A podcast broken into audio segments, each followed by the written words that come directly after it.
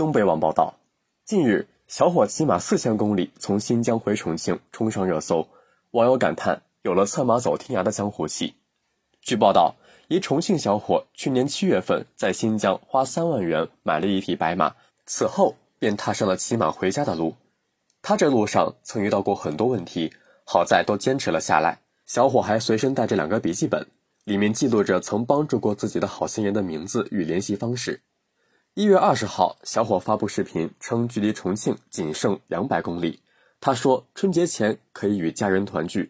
小伙子的故事也让人感叹今天中国的高速发展。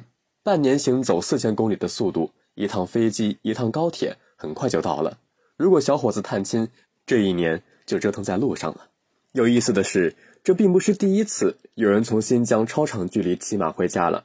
去年5月份就有一则关于福建夫妻骑马从新疆回家的消息被报道出来。这对夫妻是在前一年的4月份开始从新疆伊犁出发，一路回家。2021年5一期间达到了湖北十堰。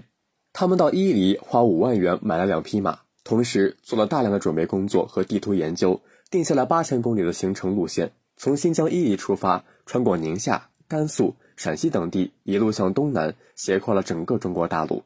据悉，这对夫妻一路到湖北已经花掉了30多万元。尽管花钱不少，吃苦不少，但是郑景泰夫妻觉得非常值，认为相当于把人的一生浓缩成2年。